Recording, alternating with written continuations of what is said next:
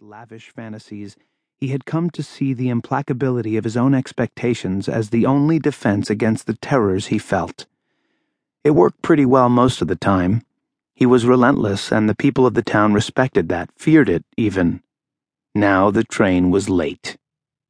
Around him on the platform, the people of his town walked and watched and waited, trying to look casual as though their waiting had some purpose other than watching Ralph Truitt wait for a train that was late. They exchanged little jokes, they laughed, they spoke quietly out of respect for what they knew to be Ralph Truitt's failure. The train was late. They felt the snow in the air. They knew the blizzard would soon begin just as there was a day every spring when the women of the town, as though by some secret signal, appeared in their summer dresses before the first heat was felt, there was as well a day when winter showed the knife before the first laceration. This was the day. October 17th, 1907, four o'clock and almost dark. They all, each one, kept one eye on the weather and one eye on Ralph. Waiting, they watched Ralph wait exchanging glances every time Ralph checked his silver watch. The train was late. Serve him right, some thought, mostly the men. Some, mostly the women, thought kinder thoughts. Maybe they thought, after all these years. Ralph knew they talked about him, knew their feelings for him, complicated as they were, were spoken aloud the moment he had passed, tipping his hat with the civility he struggled so hard to show the world day after day. He could see it in their eyes. He had seen it every day of his life. The chatter of deference, the inevitable snicker at what they all knew of his past.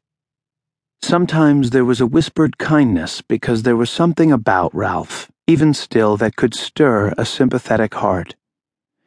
The trick, Ralph knew, is not to give in, not to hunch your shoulders in the cold or stamp your feet or blow warm breath into cold palms the trick is to relax into the cold, accept that it had come and would stay a long time. To lean into it as you might lean into a warm spring wind. The trick was to become part of it so that you didn't end a back-breaking day in the cold with rigid, aching shoulders and red hands. Some things you escape, he thought. Most things you don't, certainly not the cold. You don't escape the things mostly bad that just happen to you the loss of love, the disappointment, the terrible whip of tragedy. So Ralph stood implacable, chest out, oblivious to the cold, hardened to the gossip, his eyes fixed on the train tracks wasting away in the distance.